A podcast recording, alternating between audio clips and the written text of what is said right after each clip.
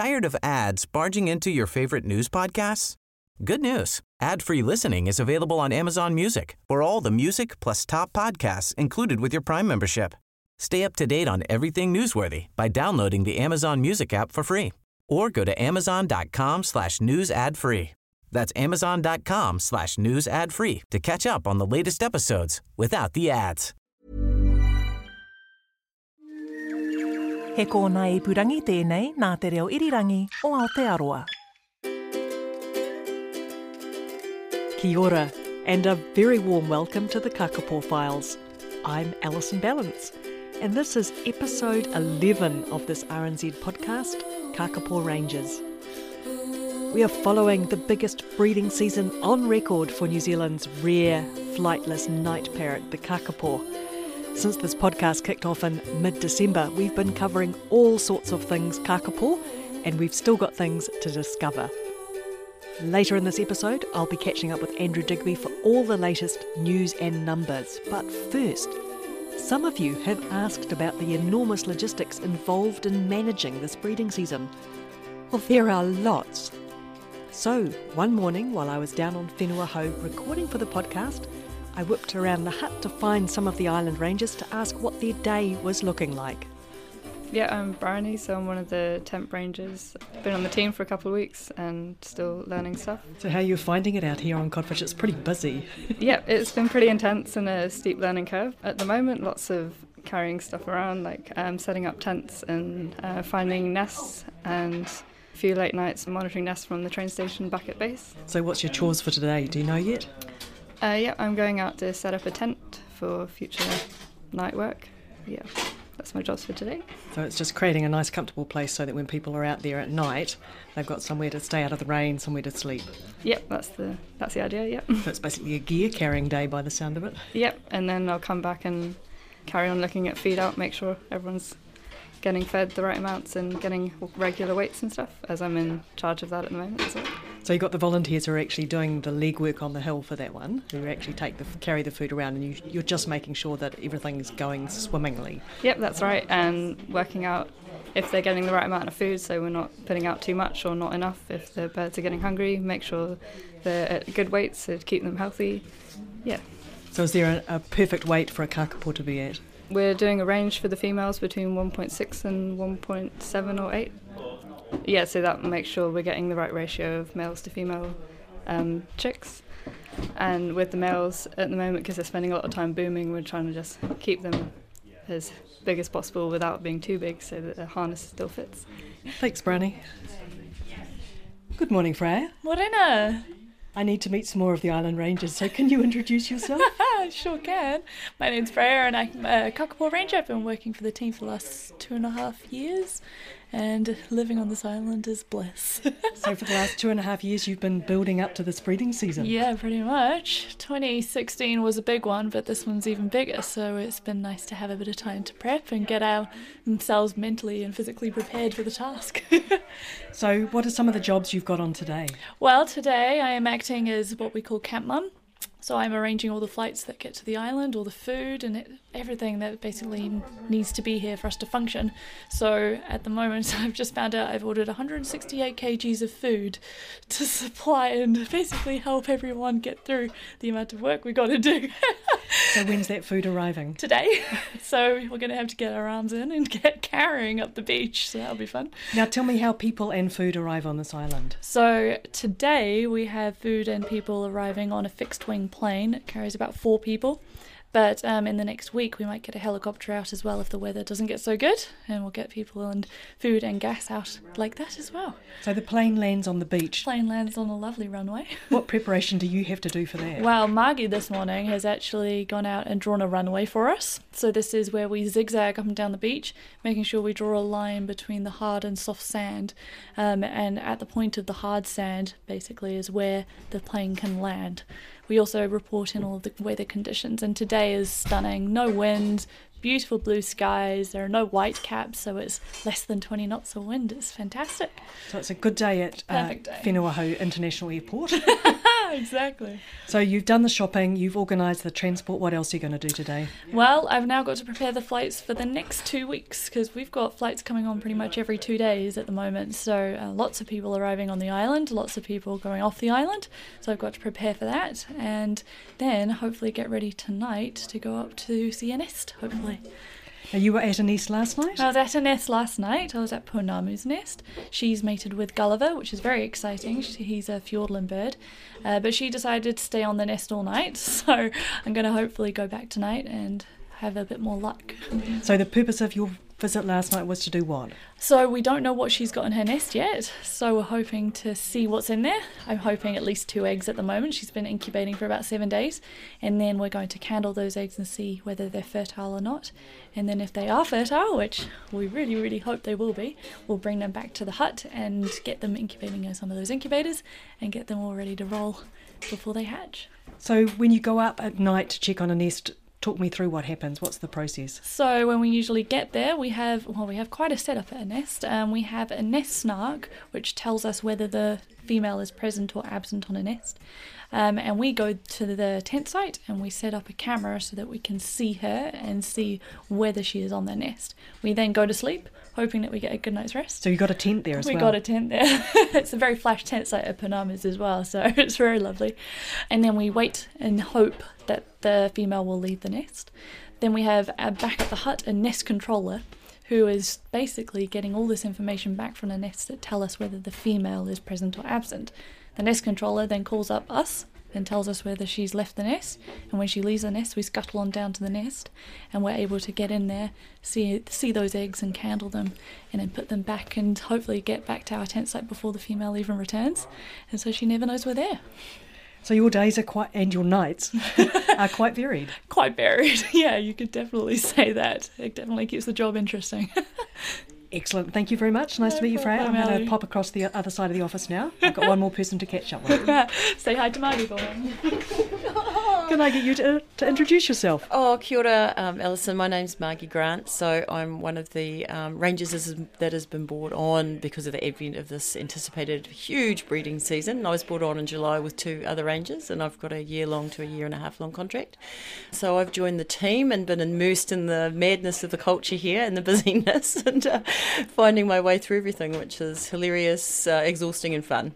So, what are some of the jobs that you're responsible for? Well, everything. The good thing about the here working as a ranger is the enormous variety and the skills that you pick up. So today, um, at the moment, I'm just entering data that um, I've been out for the last few days, doing things like listening to the outputs on the birds' transmitters, which tells us a lot about their state of activities, which lets us know things like if they're nesting or they're not nesting and what they what state they might be in. So I've been entering those and other um, other data because data informs pretty much most of the all the primary decisions we make here. We I have- see a lot of people sitting at a lot of computers a lot of the time. Yes, we're, it's like we've got some good people here who go around reminding us that we need to be entering data.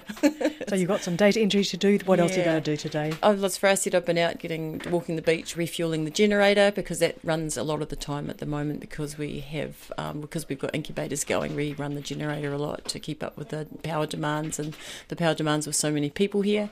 Taking stuff out for the plane. I'm the gear master at the moment, so there's a lot of gear going up the hill. When we are finding nests, that means that we have to put a lot of technology out to um, for to support what we're observing at the nest and managing the eggs there and the birds.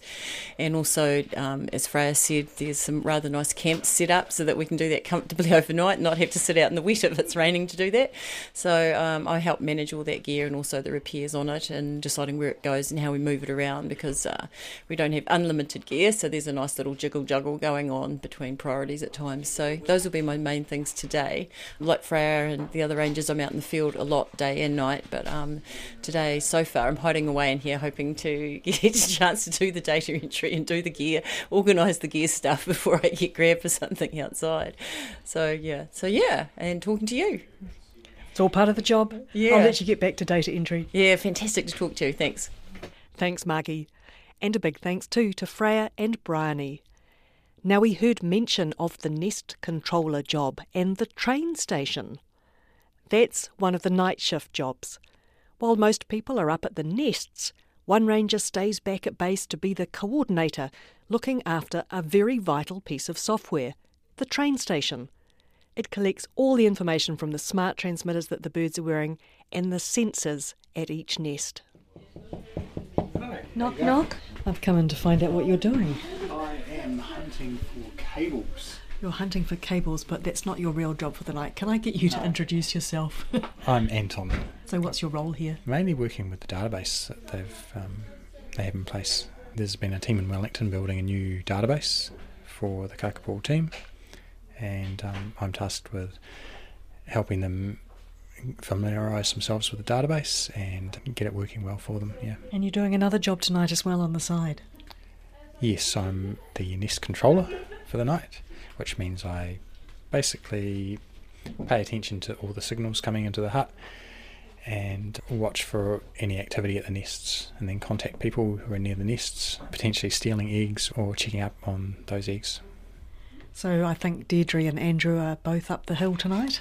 Yep, so Andrew's doing a solo mission up the hill. Um, unfortunately, we can't get the signals from the nest he's at, so he's all alone.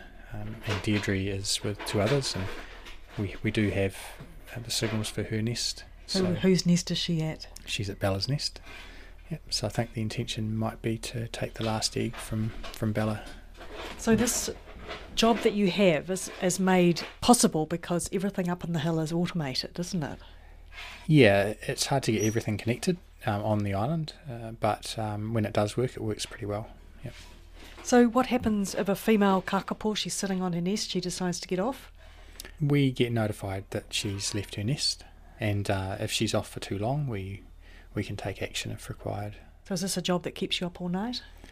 No, not really. So the system alerts us with a, a loud sort of alarm when bad things happen, so we can usually get some sleep. So females who are sitting on eggs up the hill still, you'll get notified. There we go. Right on cue, the doorbell rings. So what does that mean? That just means something's happened at one of the nests. So if we have a look, so a ding dong has gone at Bella's nest, and so that's the nest that Deirdre is at. So potentially the sensor will soon tell us that Bella has left her nest. Well, they were hoping that Bella might leave by about 10 o'clock. So Yep. she's uh, spot on, seven minutes to 10. But if she's gone off, she'll have gone off what to feed. Yep, to feed, and then she'll want to come back eventually. So she might go off for you know half an hour or something. That's that green means she's there, and those blue dots show her activity levels. So they're pretty low, generally speaking. But see her activity levels just popped up there, and the ding dong's gone off. So that sort of suggests there's activity. DD from base over. Hi Dee, uh, the ding dong at uh, Bella's nest went off a couple of minutes ago. She hasn't left her nest officially, but it might happen in a couple of minutes. And I'll let you know if the situation changes.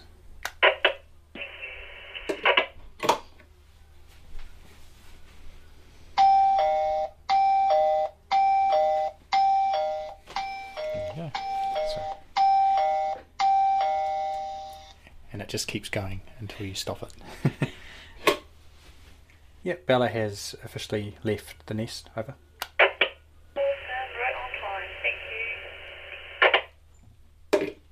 So Bella went off tonight, but Deirdre was up there last night and she didn't leave the nest. That's right. So Deirdre stayed in a bivy bag all night. Just in case. Yeah. So sometimes it doesn't work out so well. So Bella's eggs are infertile, is that right? Or are they fertile and they're being brought down here to incubate? Yep. So Bella's fertile. Okay, so that'll be coming down here and going into the incubator room. Yep.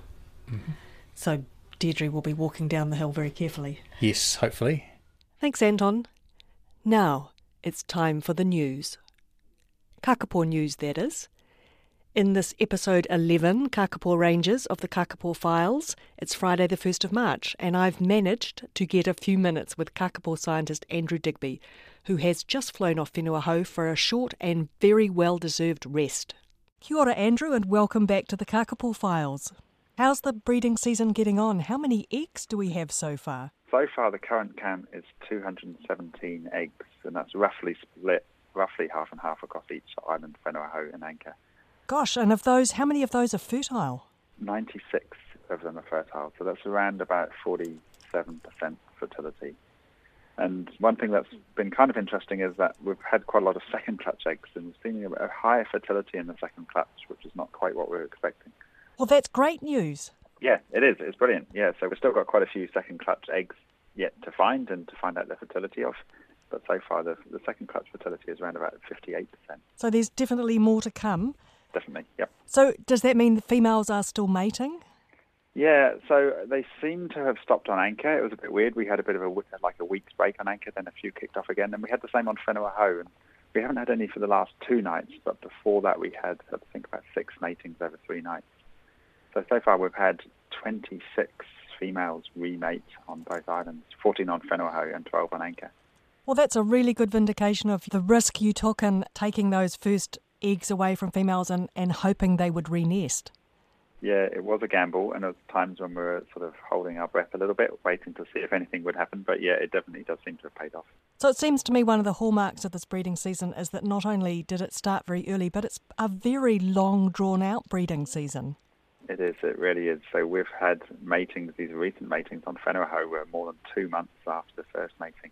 We've got, I think, our oldest chick at the moment is is just coming up for 30 days old, and we've still got eggs to find, and probably still eggs to be laid.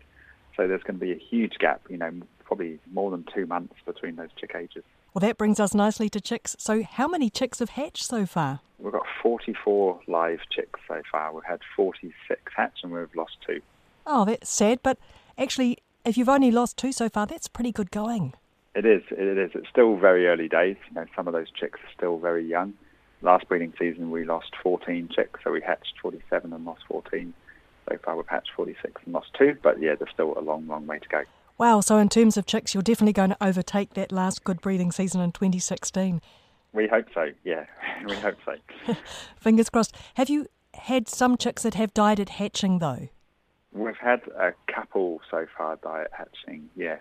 Yeah, um, the causes are not quite clear as to why that happened.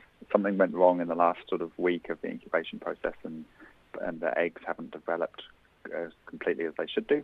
Um, but yeah, we're still looking into that. So where are all those chicks now? Bit of a mix. So some of the smaller chicks are in Dunedin. Uh, we actually had nine chicks come back down to Invercargill yesterday. So we're getting the bigger chicks. The bigger chicks are being hand reared in Invercargill, the smaller ones in Dunedin. And then, of course, we have chicks on the islands too. So we have chicks in nests, and we do have some chicks in the hand rearing facilities on both Anchor and Hou. So you really don't have all your chicks in one basket. No, we don't. No, they're spread all over the place. We're trying to keep as many in nests as, as possible. That is our default position. Because we second clutched so many birds this year, we ended up with a lot of birds to hand rear. So that will be, I think, nearly up to 40 birds that will hand rear. That's a result of that double clutching. But for these second clutches, we, we try to keep at least one chick per nest. And on anchor, where it looks like the rimu fruit is ripening, we, we're hoping to be able to have most nests with uh, two chicks in. Does the rimu fruit look like it's ripening on Whenua Hou? Not yet. No, we've only found a few ripe fruit, and it doesn't look like it is at the moment. And I'm getting a little bit nervous that it won't. But it, yeah, still got a little way to go. Ah, watch the space. Now, chicks and nests. Tell me about that. That's interesting. It's it's great. It's what we want to try and do. We want to have chicks raised by their mothers. So we are either hatching the chicks in the nests in some cases, or we're just putting the chicks back into the nest once they've hatched in the incubators once they're about one or just two days old. Tell me how that happens. So we'll hatch them and we'll, we'll give them a, f- a feed normally for a day, and then depending on the mother, we normally put the chick into the nest at night time when the mother's off. So we'll take the chick up, and normally in the evening, sometime around about nine o'clock, we take the chick in a little polystyrene box with a heat, heating element in it to keep it warm. We'll sit there in the tent next to the nest to wait till the mother gets off. If the mother's a little while, we'll normally give the chick a feed in the nest, so give a little bit of a top up, and go down to the nest to wait till the mother goes off. And what we normally do is wait until the mother is on her way back or close to coming back, and then we put the chicken in the nest then, so it's sort of on its own for as little time as possible. And then we go back to the tent and we watch with bated breath on the little monitor screen from the camera just to see what she does with it. I know you've done this a few times. Tell me what happened at Alice's nest. So Alice, I, I gave it her Pearl 2B about four nights ago, and it actually went quite well. She came in, saw the chick, just tumbled it around a little bit, but not too much, and then sat down on it straight away and started feeding it within an hour and was feeding it really well. Alice is an experienced mother. She's she's seen this before. with chicks. You know, she's had chicks before, so um, yeah, I guess it was fairly routine. She she went away when she left. She had two dummy eggs, so I, I took out the two dummy eggs and, and replaced them with a little chick. I did also try to introduce a chick to Alice um, during the day. We do that sometimes if we can with mothers who are very accepting, but she she was a little bit unhappy about that and growled at me a few times and lunged at me, so I decided to wait until she'd got off that night. It's remarkable that a female can leave home and she's got two eggs and she comes back and there's a chick and she's just so hardwired it's just she instantly switches into now I'm going to look after this chick mode. Exactly, and it's not her chick either a lot of the time too. And I, I don't know. I feel that they probably must know that it's not their chick. They've got such an amazing sense of smell. I would have thought they'll they'll definitely have cues. They'll know that you know it's been handled by humans. It's been in a strange environment, but they accept it instantly. So it's really lucky for us that they are so accepting for this cross fostering. If not, it would make things much more difficult. So the chick that you fostered to Alice Pearl 2B that is from Pearl's second clutch. Pearl, of course, being the first female to mate this season. That's right. Yeah, so it's the only um, fertile egg that Pearl had. She's had a bit of a hard time. Had two nests that were both shut down or both failed. Um, one because of petrel incursion and one because um, a young juvenile got into her nest. Uh, but yes, yeah, so she's got that chick, and that chick's looking really good last time I saw it. Fantastic. Now, I think you did the same thing with Queenie. Of course, I'm very attached to Queenie since she's named after my mum.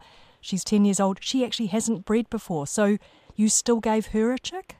Yeah, we did. And so, I mean, at some point, a female kakapo is going to see a chick for the first time. Normally, they'll probably be there and see it hatch. In this case, she didn't see it hatch. She left her nest with an egg in it, came back, and there was this little ball of fluff in there, this little chick. And yeah, it was a little bit of a heart in my mouth moment when I watched her sort of tumble it around quite a lot, dragged it around upside down in the nest quite a bit, trying to get it underneath her. She was trying to do the right thing, just a bit clumsy about it. And then when she started feeding, it was quite a long while later. She was quite, you know, just not used to the feeding, but she was doing a good job. And now that chick is actually doing really quite well. So that was it was really cool to see. And uh, you know, all of our team are doing this at the moment. We're introducing chicks to mothers and just waiting and watching to see how they accept them. Are you giving just one chick per mother? Um, we are on Whenua on Anchor. Some of the nests have got two chicks in it's basically down to food supply. And the rimu fruit looks like it's ripening on Anchor. It looks like there will be quite a lot of food, so they're able to cope with more chicks there. So this fostering and giving out these chicks, you're going to keep doing that as the chicks hatch? Yes, that's right. Yep. So we try and every mother, we don't want her to wait too long for an egg. So, you know, we wait for that 28 day incubation period, give her a chick close to that, as, as close as we can, and, and as close to, us, you know, a small chick as possible. We, do, we don't want to give her a big chick straight away.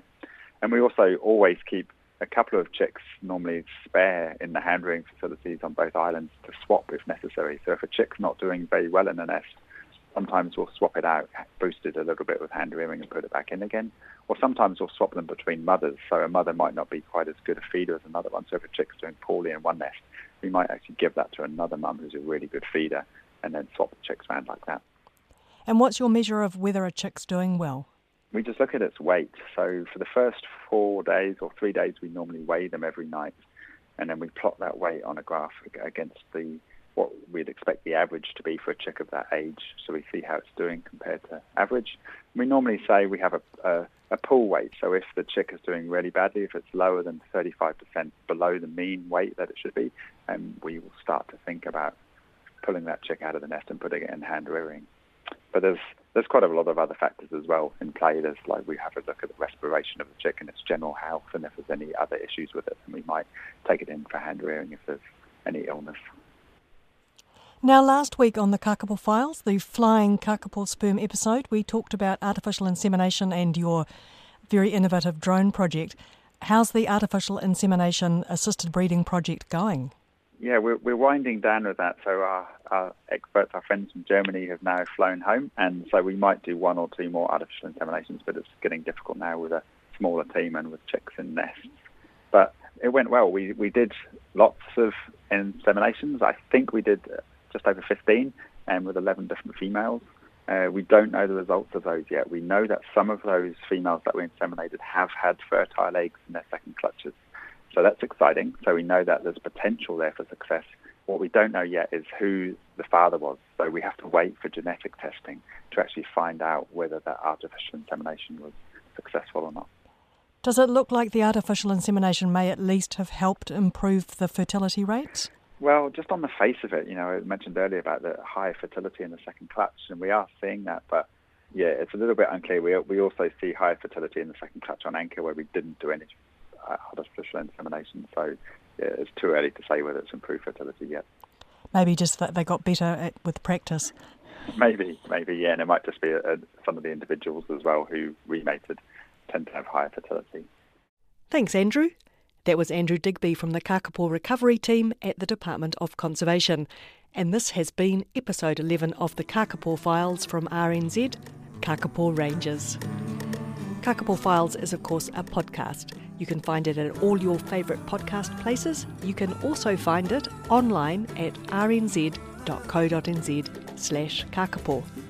Thanks for your company. Until next time, I'm Alison Ballance. Mate wa.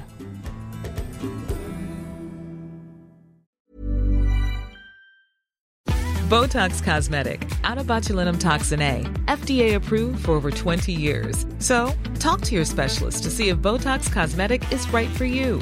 For full prescribing information, including boxed warning, visit BotoxCosmetic.com or call 877-351-0300. Remember to ask for Botox Cosmetic by name. To see for yourself and learn more, visit BotoxCosmetic.com. That's BotoxCosmetic.com.